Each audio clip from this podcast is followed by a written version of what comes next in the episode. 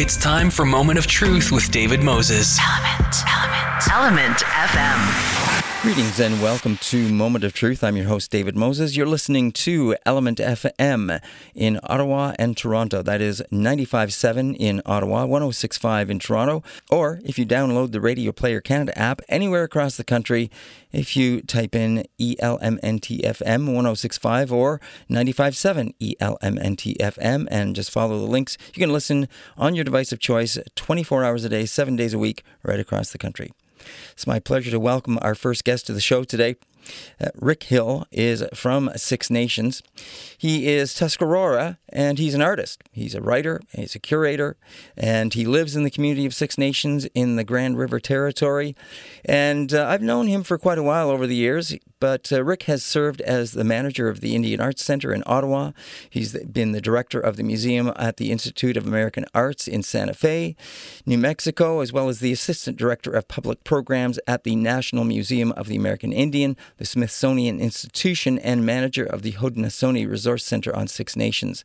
I also worked with him uh, with the Six Nations Legacy Consortium, specifically dealing with the War of 1812 and the 200 year anniversary. Um, Rick has a wicked sense of humor, which might come up during this interview, and it's a pleasure to have him here on the show. Today, Rick, though, Rick wanted to talk about the history of protests, and we're going to get into that. But before we do, uh, I really don't know enough about Rick, even though I've known him for a while. So, uh, Rick, it's a pleasure to have you here. And uh, why don't you tell us a little bit more about yourself? Yes, I'm happy to, to be here. Well, I'd like to say that I'm a. Um a member uh, of a bicultural family, meaning my dad was a Mohawk here from Grand River, mm. my mother was a Tuscarora from New York. And even though we're one people, the Haudenosaunee, they're very different. Mm. Tuscarora is a very small community of uh, about 1,500 people. Grand River is one of the largest communities. Every day I can see somebody new here I never saw before in my life. Mm. At Tuscarora, you know everybody. They know all your business. They know things about you that you don't even know sometimes. so, so it was interesting, kind of growing up like a ping pong ball between the two. And I'm a, uh, a member of the uh, Beaver Clan. When I was young, I didn't really mean anything to me because we moved away and uh, lived in a place called Grand Island in the middle of the Niagara River. Mm. And it wasn't until I became a young man that um, suddenly this stuff seemed to be more important to me. So I sought out my uh, grandmother at Tuscarora. She didn't really know me, but you know, once you explain who your grandmother is and who your mother is, and then they connect the dots, they says, "Oh yes, now I know you." She didn't really know me, but she knew mm. who I who mm. I was uh, from, mm. and uh, she gave me my uh, Tuscarora name, which was Jutnagea, which means a cute beaver. Mm. No, it just means a young. it just means a small beaver, but I throw in the cute thing because it, it used to help me catch other beavers. so, as I said, folks, there's that sense of humor I was talking about, which I mentioned would pop up through the conversation. Uh, Rick, what first, what line of work did you first get into when you started to get more familiar with both sides of the border and uh, getting yourself established, say, uh, here in Six Nations? Well, my dad was an iron worker. He left his community when he was quite young, went to the Buffalo and uh, we grew up thinking me and my brothers were all going to be ironworkers like my dad, just follow him onto the iron. And that's what we were doing. But then my uh, older brother fell off a building and got uh, broken up uh, uh, quite a bit. Mm. And my mother said, uh, No more, my son's going to be ironworkers. They're going to go to college. And I didn't have much uh, interest, so I decided to go to art school, mm. which is like the easiest college to go to, you know. But anyway, I went there in 1968 and arrived in Chicago right during the middle of the largest police riot in North American history, mm. Democratic National Convention of 1968. Mm. So sometimes when I see things going on here, I'm thinking, that's nothing like what it was in 68, where sure. the police and the National Guard were busting people in the head, later shooting people. So but that turned me on to say, why are people protesting? Mm. Why are people so angry? They're taking to the streets. Now, back then, it truly was a big riot on all sides. Mm-hmm. You know, busting windows, setting cars on fire, sure. and, a lot of things, uh, anarchy. And I was just a young man. I didn't quite understand. At the same time, there was a little native protest going on in the city of Chicago. A group were reoccupying this one piece of federal land and wanting both to be recognized to get our treaties recognized, and how you want to say it, to change the way that Native people were being treated at that time. Now you got to remember this, 1968. something clicked in my mind and said, I identify more with them in that little native protest camp that I did with the uh, the hippies protesting uh, uh, the war in Vietnam. So it began to kindle a fire in me, and then um, my other brother got killed in a car wreck while going to the university. So get this: my parents try to send us to a safe place mm-hmm. so don't get hurt on a job, and my brother gets killed in a car wreck. It forced me and my father, I think my whole family, to rethink who we are, what is life, and what are you going to do with the life that you have.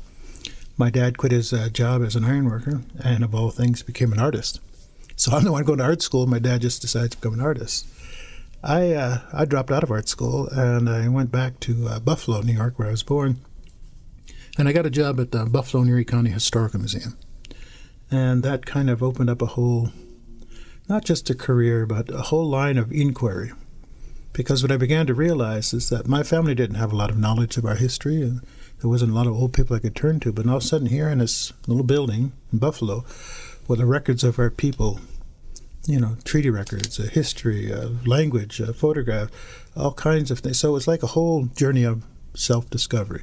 Every time I found a new document, I began to think about that, what happened to our people. And I can understand what's going on in the minds of a lot of our young people today because when you begin to learn a history, it makes you very angry mm. when you see what actually took sure. place the betrayals, both internal and external, uh, the big ripoff, uh, you know, the, the, the killings, the, the war, the disease, all of that stuff. It's amazing that you and I are even sitting here today. Mm. It's really amazing, but it also tells us that somebody fought hard that you and I would be here today, and so that sparked something in me to want to learn more.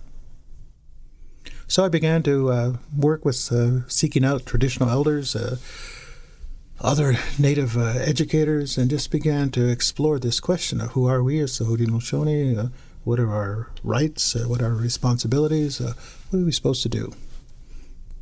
But I learned a good lesson early. I went out to the University of Buffalo. There was a gathering out there, and this was about 1971. Here was this long-haired guy on TV talking about, you know, Native things and uh, things I was eager to learn. So I went out there, and the room was just full of Native people. And that's where I met uh, John Mohawk, uh, Barry White, uh, Oren Lyons, mm. the guys that I ended up teaching with at the University of Buffalo. So they they encouraged me to go back to school, and then that was a real awakening mm. because you can imagine every week having this this intense discussions about our history and our, uh, our situation, but the thing that those three men in particular were interested in was social act- action, mm. not just getting angry, not just protesting, but so, what are you going to do about it that helps to keep the culture going, mm. keep our, our nationality going? To what are you going to do to defend the principles that your ancestors fought to defend? Mm. Along the way, though, we had to learn colonization did a whole lot of disrupting to our thinking and to our ability mm. to be mm. us. So, uh, anyway, the university, you know, you're talking about the 60s, late 60s, early 70s, it was a hotbed for young natives to begin to gain a broader perspective on what happened to their people. And it was kind of like group therapy, but it was also a way of encouraging us to go do things. So it was action oriented, get involved in the community. Getting a degree was less mm-hmm. less the issue, but mm-hmm. but banding together in this safe place to do mm-hmm. that, and then learning from Puerto Rican studies and uh, the Puerto Rican national movement, uh, learning from African American studies, uh, from women's studies. So we had a very, very unique blend of people who were providing a serious critique for what was wrong with American culture and how it impacted on the real lives of real people, and then to do something to change that. So I've been embarking on um, my life to try to do just that. I don't know how well I've done, but I keep I keep at it. Mm, you mentioned Oren Lyons. Uh, he was involved with AIM, was he not? Well, Oren is uh, one of the few Haudenosaunee uh, leaders who was in the center of nearly all of the uh, protest uh, actions uh, back in the 60s and 70s. But we always maintain a position. The Haudenosaunee, we're not. We don't join organizations. So we don't. Our, our leaders are our leaders, and and often we would go to investigate. Mm. So when he went to Wounded Knee in '73, it was a delegation of people said, "We, we want to find out what's going on here, and help uh, people get organized." I've been reflecting a lot about, you know, uh, uh, the the 50 years that I've uh, known him and the mm. things that we've done and what the Confederacy's accomplished, but also mm-hmm. All those threads left hanging mm. and that still need some attention to them. Uh, but I learned a lot from uh, Oren and, uh, and, and John Mohawk as well in mm. terms of a, a way of thinking about things, a way of handling uh, these uh, matters. And uh, Oren and I were in the middle of some very hotly contested moments in our history, and I uh, am a uh, pacifist, so I also believe that, uh, like the peacemaker, that violence is not the answer to our problems, and that only by using this good mindedness and building our internal strength, dare I say, our spiritual strength, and then using that to connect to others. That's what will. That's that's the formula we've been given. So I've spent my adult life dancing around protests and uh, blockades and confrontations, trying to figure out how do we maintain our Haudenosaunee dignity, and integrity, when faced with a uh, opposition that sometimes would rather see us dead. Mm. So it's a it's a very difficult uh, juxtaposition to be in. Believe in peace on one hand and understand our history, which was also very violent, and then having to confront people who just don't seem to want to care whether we continue or not. So when I was getting very torn between this polarity, uh, Oren uh, came to me and he said, "Well, Rick," he says, "you got to be careful because you can let your anger it'll destroy you." Mm.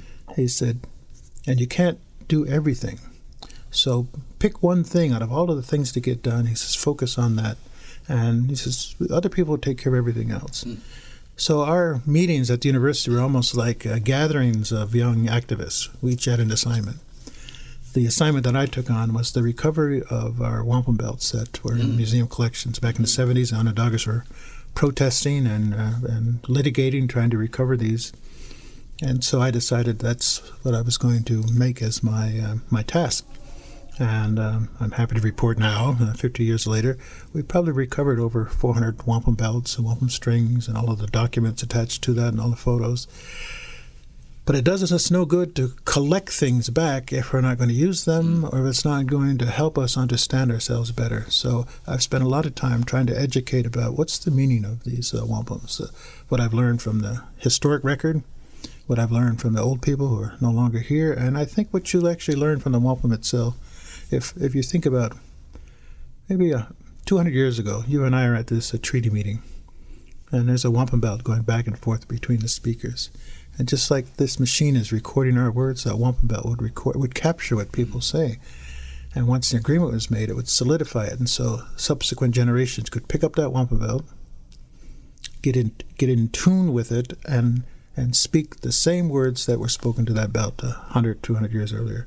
That's an amazing so it's not just oral history it's mm-hmm. just based upon your, your memory. It's that we have these tools to access the thinking of our ancestors, but it's also their aspirations for us. And when you look at it, these 400 wampums, you get to see that our ancestors wanted us to be strong, to be healthy, to be vigilant, but also to be at peace. That, that's kind of like that's the mandate. You, now, sometimes, like I say, it's very difficult to maintain that. Uh, but you also have to learn a lot of racist thought will just it's just got to roll off your back, just like uh, water on a duck's back. You can't let name calling or you can't let uh, police or uh, letters to the editor or you know just said all of this vile stuff mm-hmm. because that's intended to drag you down into the, the darkness.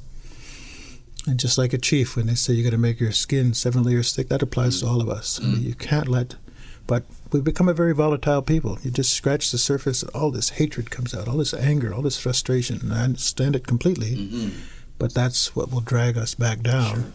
And then they have bigger boots to oppress us, bigger guns, bigger machines, bigger ways of keeping our people oppressed. So I had to learn our liberation doesn't come from a white man telling us that we're liberated. It comes from us acting in a liberated way. But mm-hmm. liberated doesn't mean doing whatever you want to do. Mm-hmm. It means we have a tradition, we have parameters to that, we have guidance from our ancestors, we have our great law, we have our, our way of doing things. And when you do that, it doesn't really matter what other people say or think or do. Because you're remaining strong and true to your inheritance, and it gives you the strength to continue.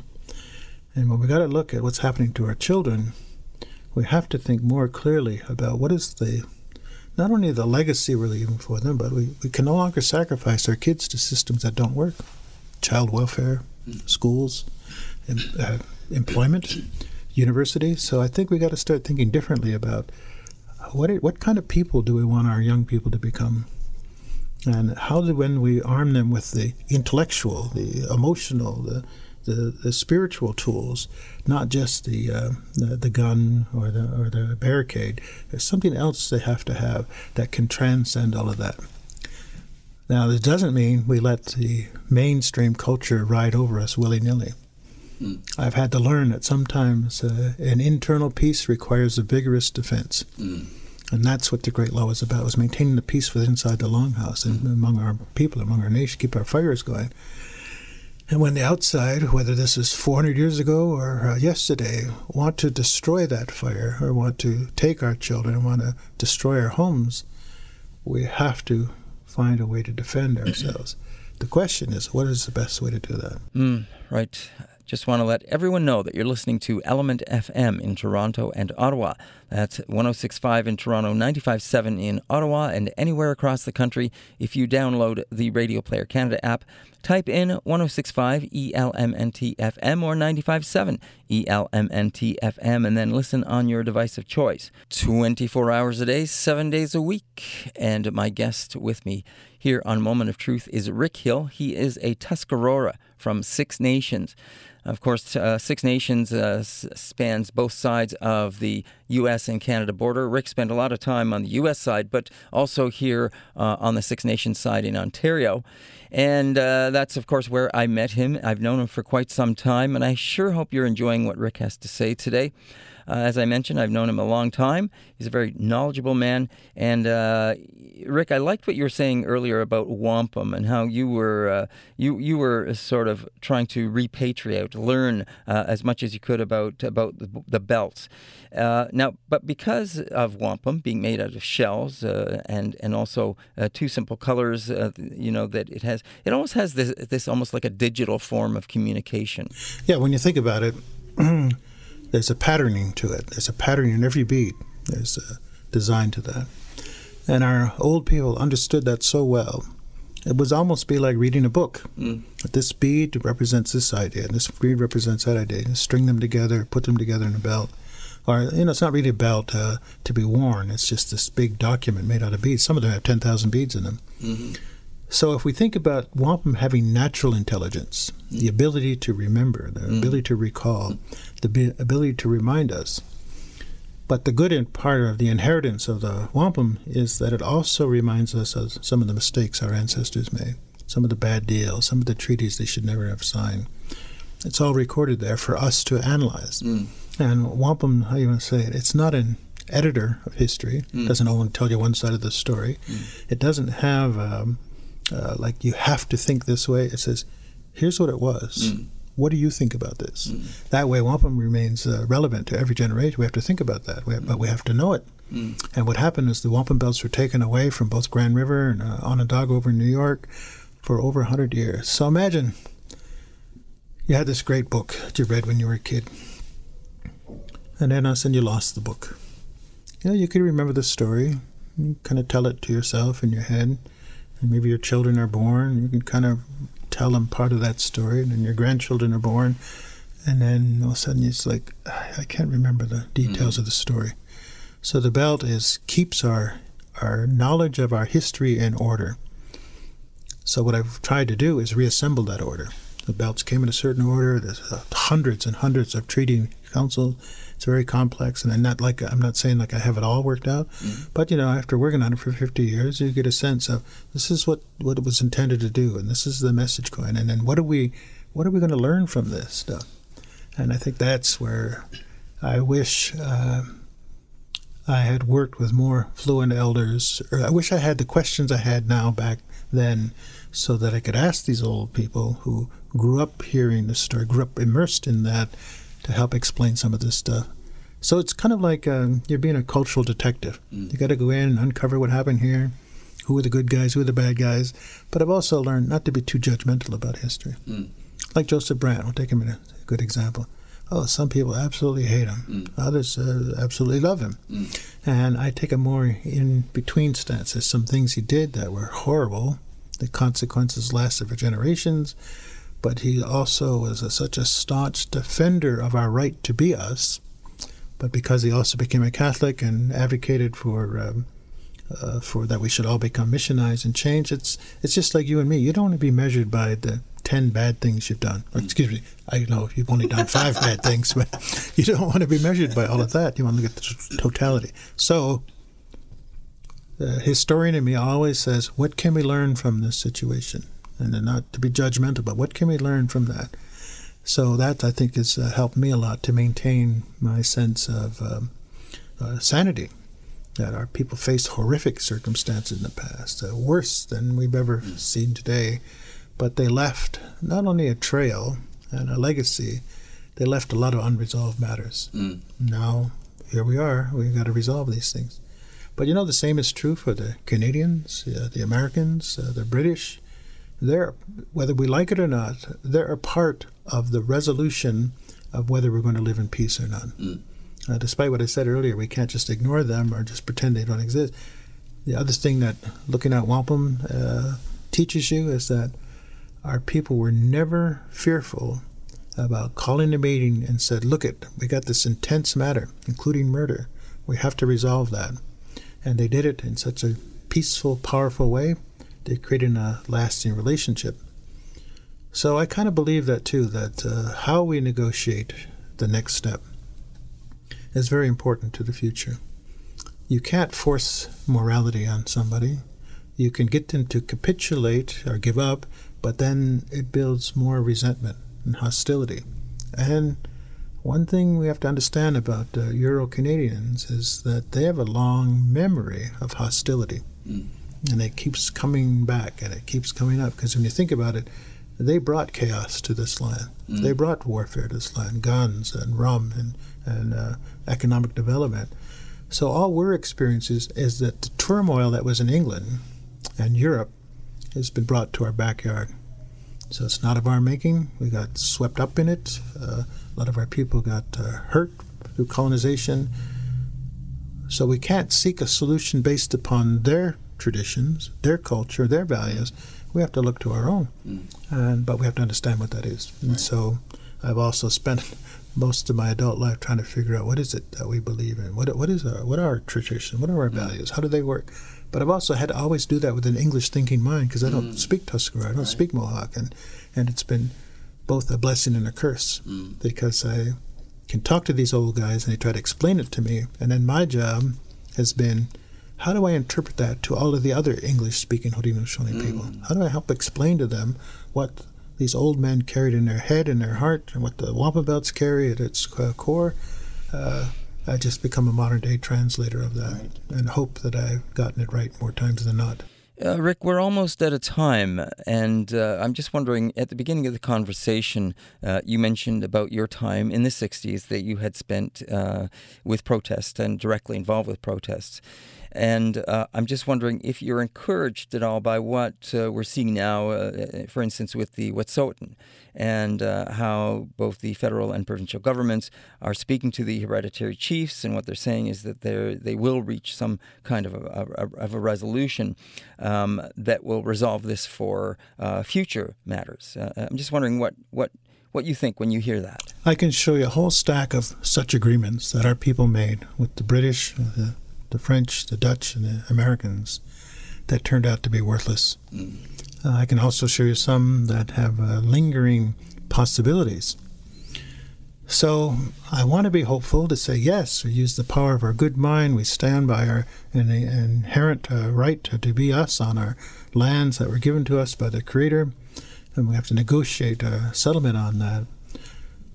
But I'm not sure the other side agrees that somebody's word matters. That the honor of the crown really means something. And so words on paper uh, talk about a relationship rather than a legalistic document. So I think I understand the anger of our people to want to, uh, to want to protest, to want to disrupt, to want to say not one more inch of land, not one more child, not one, not one, not one more women or our, our daughters are murdered. Mm. Uh, so we try to draw these lines in the sand, but maybe uh, we need to find a, another place to make that stand. In other words, maybe we need to make sure that our homes are so safe for women that our daughters don't need to run away, hmm. end up on the streets. Maybe we need to manage our own schools so our kids don't get conflicted about who they are and learn a colonized agenda. Hmm. You know, here in, in Ontario, the teachers by law are required to teach Christian Judeo values. Mm. That's their job. Mm. So, what kind of people are we that we send our kids to the system and then expect them to be Haudenosaunee nationalists? It's just not going to work. So, in other words, maybe it's a different kind of line we need to draw saying we're going to be the indigenous people by the way we conduct ourselves, the way that we raise our uh, children, the way that we, we treat our women, the way that we, we then develop a relationship with the earth. Because when you look at what's going on, you can get a hundred elected councils to sign on a dotted line. Pipelines are okay, digging trees are okay, digging coal and oil is okay, because they want the cash. Sure. But it's harder to say, that's our mother. Mm-hmm. The more we destroy her, the less likely the future generations are going to live in peace. Mm. So we got a big choice to be made. But I think the choice starts inside. Tecumseh's brother, he called him the open door when all of the hostilities were going on. He says, You want to start a revolution? Start a revolution on in the inside. Take a look at yourself. What are you doing? He says, You're, We've become so colonized that we want everything the white man wants. We got his clothes, you know, his systems, and we want all of that stuff. He says, But that's not going to do us any good. So he advocated making your native clothing, sleeping on the earth, eating your native foods, not colonized foods, and restore your indigenous integrity. He says that's the real revolution we want. Maybe that's what we really need. Rick, I can't think of a better way for us to end our conversation, but it's been a real pleasure having you here with us uh, on the show. And I appreciate you taking the time to come in and uh, spend some time with us here on Moment of Truth at Element FM. So, uh, Nyawagoa. Yeah, uh, thank you for inviting me. Rick Hill is a member of the Tuscarora Nation from Six Nations and a historian. Been talking to him uh, quite a bit about uh, wampum belts today here on Element FM and Moment of Truth. Now back to Moment of Truth with David Moses. Element, Element, Element FM. Welcome back to Moment of Truth. I'm your host, David Moses. You're listening to Element FM in Toronto and Ottawa, and of course, anywhere across the country if you download the Radio Player Canada app and type in 1065 ELMNT FM, which is the Toronto location, or 957 uh, uh, ELMNT FM, which is our Ottawa location and sister station. And then you can listen on your device of choice 24 hours a day, seven days a week, anywhere, as I say, right across the country. It's a pleasure to have with us here on the show Dr. Vianne Timmins, and she is the newly appointed president and vice chancellor of the Memorial University of Newfoundland. Uh, so, congratulations, Doctor. Thank you, David. However, you did leave uh, the University of Regina after 12 years uh, in that helm. Um, and uh, as president there, uh, the University of Regina, you, you did some impressive things and, and had some great achievements, I understand, like record student enrollment growth, as well as increased diversity of students and faculty and staff. It was a great 12 years, absolutely. We did a lot of good work together and uh, still faced a lot of challenges together also. And I also see that you balanced the budget. Boy, the, the board must have been happy about that. 21 years of balanced wow. budget. So well, that's that's great. Uh, I, I, guess the uh, Memorial University is, is quite pleased to have you on board then. Fingers crossed. I hope so. now, does this bring you back home? I mean, uh, you, you, you part of your heritage is Mi'kmaq. I understand. Yes, um, actually, Conne River, which is in the south part of the province um, mm-hmm. is where my great great grandmother grew up with her seven brothers, uh, Marie Therese Benoit. So um, it does bring me back. And I also grew up in Labrador. So mm. it, it is wonderful to, to be back. Mm. Well, congratulations once again. And of course, none of that which we've been talking about is what we're here to talk with you about today. It, we're here to talk about a new policy that I understand that the board uh, at Memorial has uh, has brought into effect. Uh, that is, uh, it's on the research impacting Indigenous groups policy, and um, it has to do with basically, I guess, making sure that we get approval or you get approval from any of the researching that is being going going on uh, through the university uh, prior to with Indigenous people.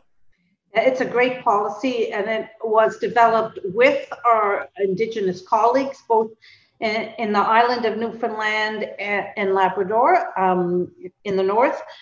It extensive consultations. So it's a. I, I think it is a policy that others will emulate because it's so thoroughly developed.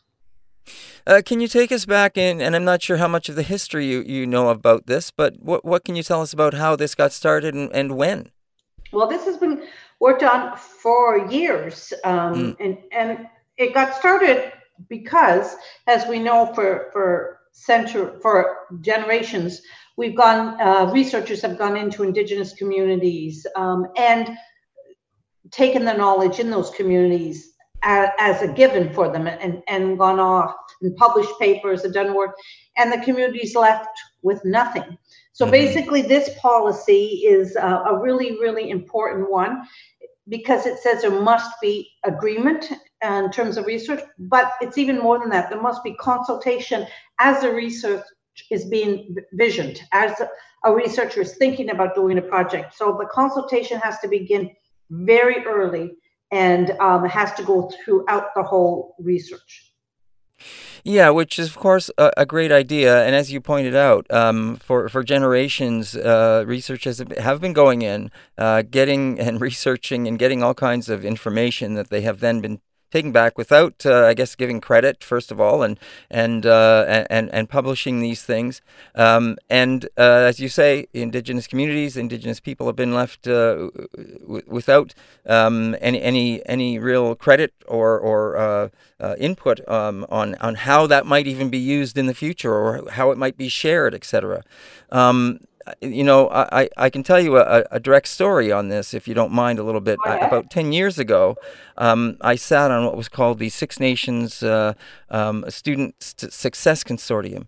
That had, uh, that had um, was in partnership with the University, of Brock University in St. Catharines. And, you know, I was very impressed because Brock University at the time, and this is a one off, so this is interesting. So, what the community and Brock did is they worked out a very much similar kind of thing that you're talking about with any of the research that was going to be taking place. What they said was any of the stuff that we develop has to go through the community. It has to be uh, uh, signed off on the community that it's okay to share.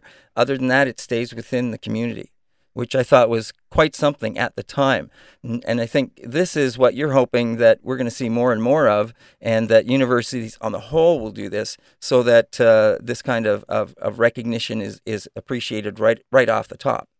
Yes, um, it's so important and and this consultation even goes beyond um, you know imagining the research and conducting the research there needs to be a, agreement even on publishing and mm. the use of the data um, after the research is concluded which I, I think is so important yeah, for sure. Now, I understand quite a few people were involved, like over 2,000 people were involved. Uh, going. Now, the consultation was extensive to develop this and uh, you know it, it, and it but truly the the people who developed it listened carefully to communities and re- put in what they asked right into the policy mm.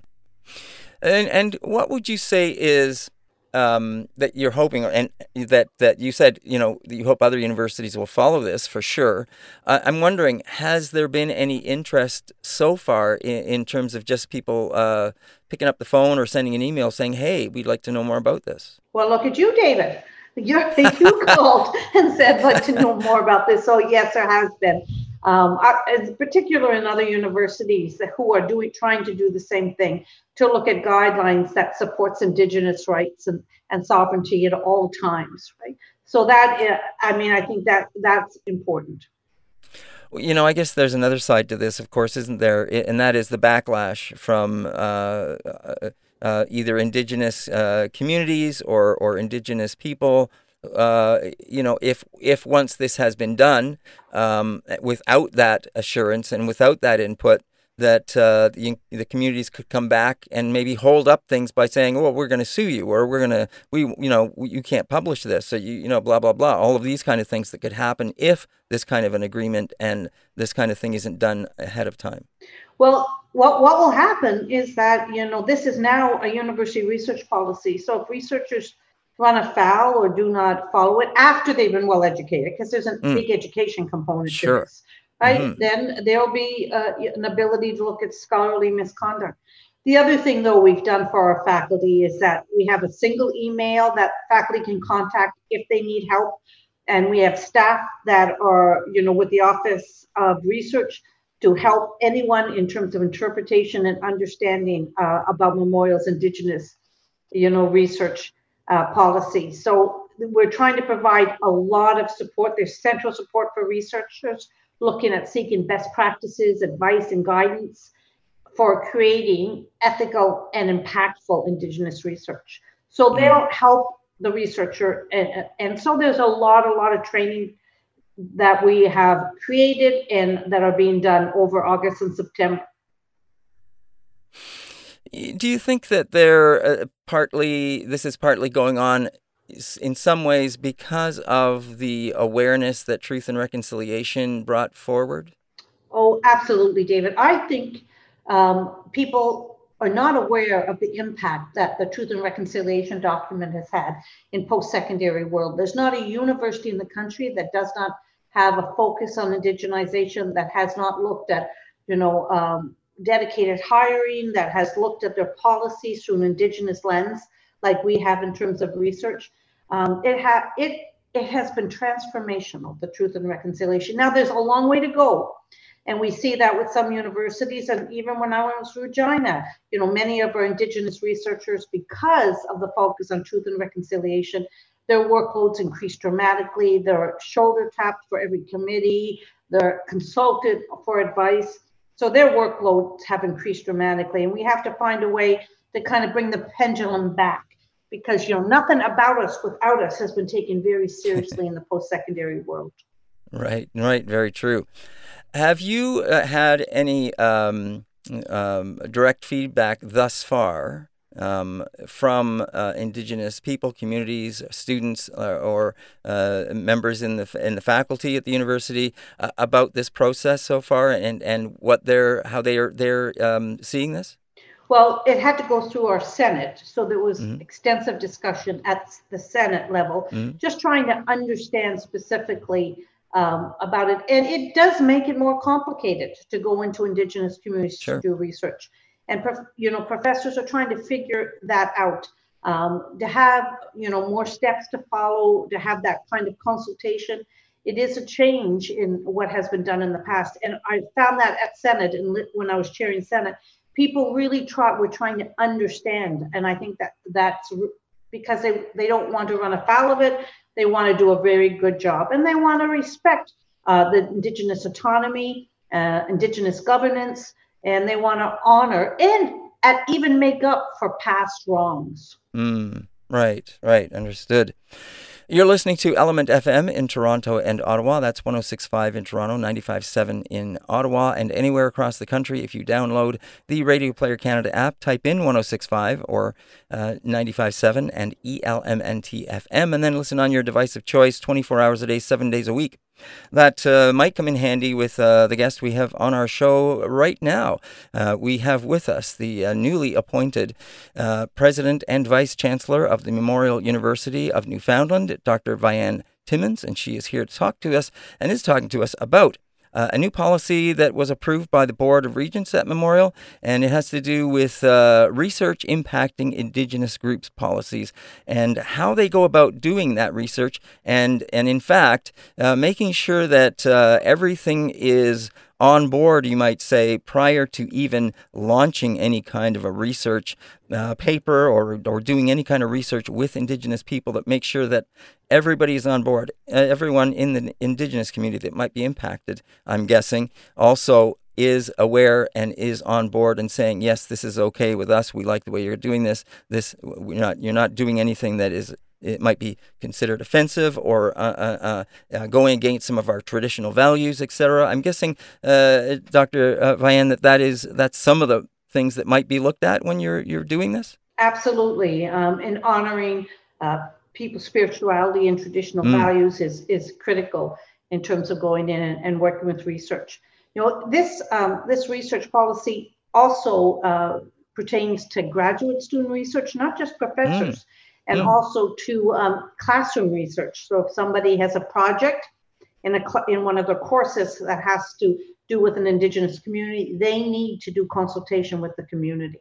So it, it's far-reaching.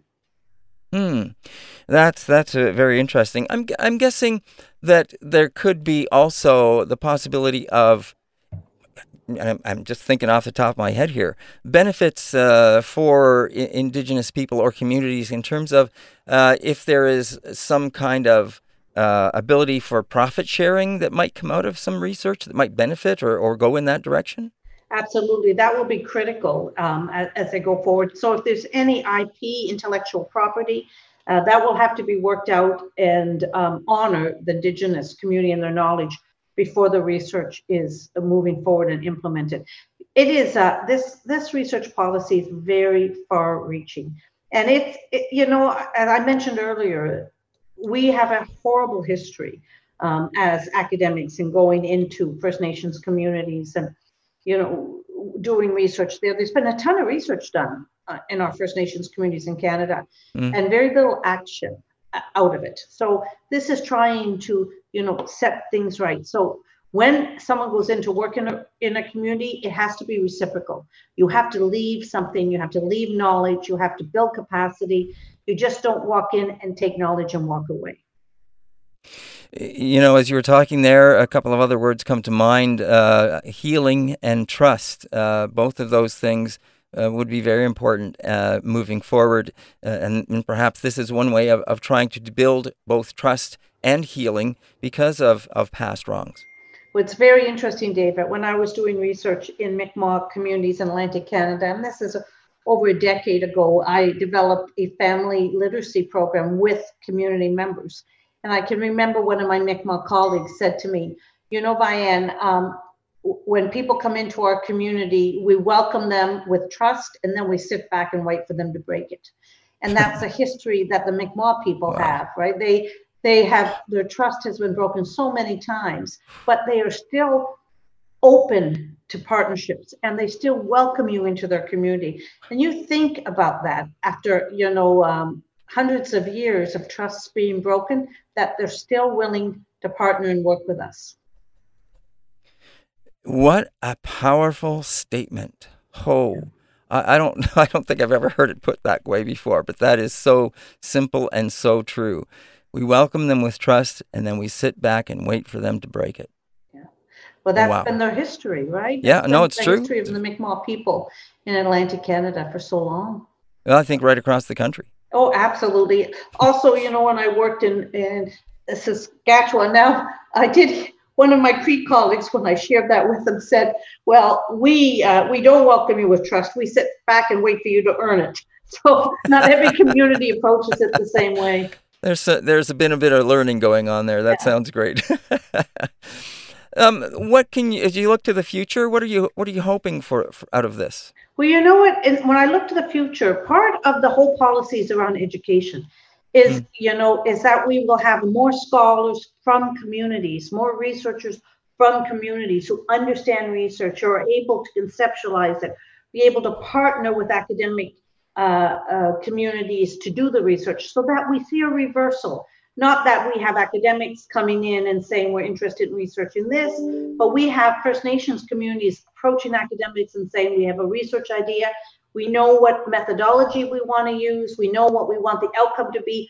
Will you work with us? So mm. I'm hoping we will get to a point that we will see as much of that kind of research happening as academics approaching First Nations communities?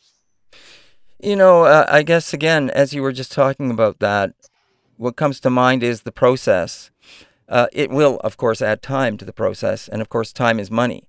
Uh, so um, that just means that we have to look at these things differently, plan accordingly, and I guess funding dollars are going to have to be. Uh, it, it's gonna it's gonna affect, I guess, quite a few things, isn't it? Well, David, you, you've identified something really important. Community-based research always takes more time and it always mm. costs money that people don't anticipate. So with this policy, because consultation is, is embedded in every aspect of it, there has to be funding to allow for that.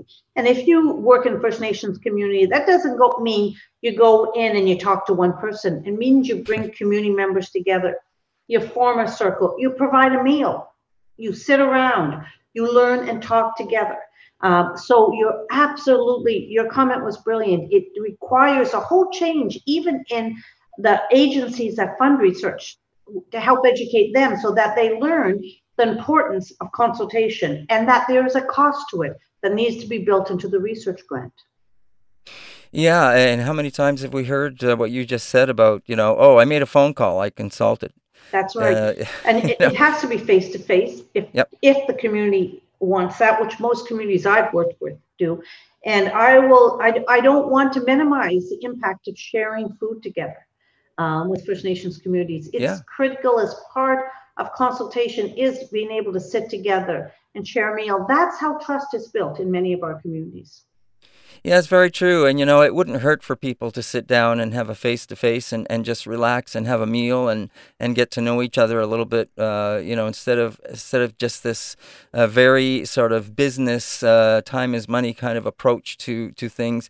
Uh, if the benefit is, is long lasting and can build that trust for, because maybe it'll take more time to do this now but think about once the trust and the healing has taken place, and that that that people can actually say, yeah, you know, we came in, we did this once before, we'd like to come back. Maybe they'll have to go through the process, but everyone will know what the process is first of all, and that'll probably save time and costs at a later date. Do you know what else was interesting in developing this policy, David? Is that all the Indigenous groups that were consulted were well versed in research ethics. Mm. So the knowledge, there's tremendous knowledge out there in the communities. It is they're very aware of uh, research ethics and what is required to do quality research in the community. And we learned a lot from from them themselves because they've been involved in research over the years. Mm. Hmm. Uh, Ryan, we're almost out of time. Just wondering if there's anything else that you feel is important that you'd like to mention about this. Well, I think I want to go back to the whole comment you made earlier, David, about truth and reconciliation. Mm. You know, researchers and academics are prepared to, to spend the money and take the time to do quality research with communities, not for communities or to mm. communities, mm. but with communities. Mm-hmm. And I think we're in a transformational time um, in terms of our history around respect and knowledge. 10 years ago, we you know we didn't do land acknowledgments 10 years mm. ago we didn't do the kind of consultation we do now 10 years ago we didn't talk about the history in residential schools we've come a long way in a very short period of time in the last decade and i am so excited about how far we're going to go in the next decade what a, what a great way to finish off the conversation. Uh, it's, uh, it's been a pleasure speaking with you, and thank you so much for taking the time to join us. Well, in this virtual world, um, I hope one day we can meet in person, but I want to thank you also, David, for reaching out. And I would well, encourage people to go on Memorial's website if you want to learn more about uh, our research policy. Sounds great. You know, uh, uh, I have not yet made it to the uh, to the East Coast as far as uh, Newfoundland, so that sounds like a, a, you know an opportunity. I might take you up on one day, and uh, and and if I get out there, I'll look you up. Well, great, David. And it's not just Mi'kmaq people. We have Innu and Inuit people in Labrador. Oh, so we have, uh, you know, a wide variety in terms of our communities and their needs. Mm-hmm. Okay, great. Well, thank you so much, and congratulations not only on uh, your new position as uh, president and vice chancellor of Memorial University of Newfoundland, but also uh, on on the new policy that has come out of Memorial uh, as well. Perfect. Great meeting you virtually, David. Likewise. Take care. Take care. Bye-bye. Bye. That's Dr. Vianne Timmons, and she is, as I say, the uh, newly appointed president and vice chancellor of the Memorial University of Newfoundland. Uh, she uh, just left the University of Regina after 12 years. We've been talking to her about this new policy that they have brought in at Memorial, and that has to do with research impacting Indigenous groups. And uh, everything has to be upfront before they uh, even start to uh, look into the research. Somebody has an idea, they got to start getting uh, everything in place so that the indigenous community, indigenous population is up to speed on what is being going to be proposed. It's a great uh, idea, and uh, they hope that that expands into other universities right across the country. That is this part of the program. Uh, but please don't go away, and thank you for listening because we're going to have more right after this. Now back to Moment of Truth with David Moses. Element, Element, Element FM. Welcome back to Moment of Truth. I'm your host, David Moses. You're listening to Element FM in Toronto and Ottawa. And it is a pleasure to uh, welcome our next guest to the program. And it is uh, Rene DeSantis. Now, Rene Maybe his name is familiar to you. Uh, he is the person who actually uh, got the winning design for the Toronto flag, and um, that was back in 1974. So we're going to update this, I know, but can you take us back to uh, 1974 if you can? Tell us about how you got involved and why you got involved and how you ended up designing the flag.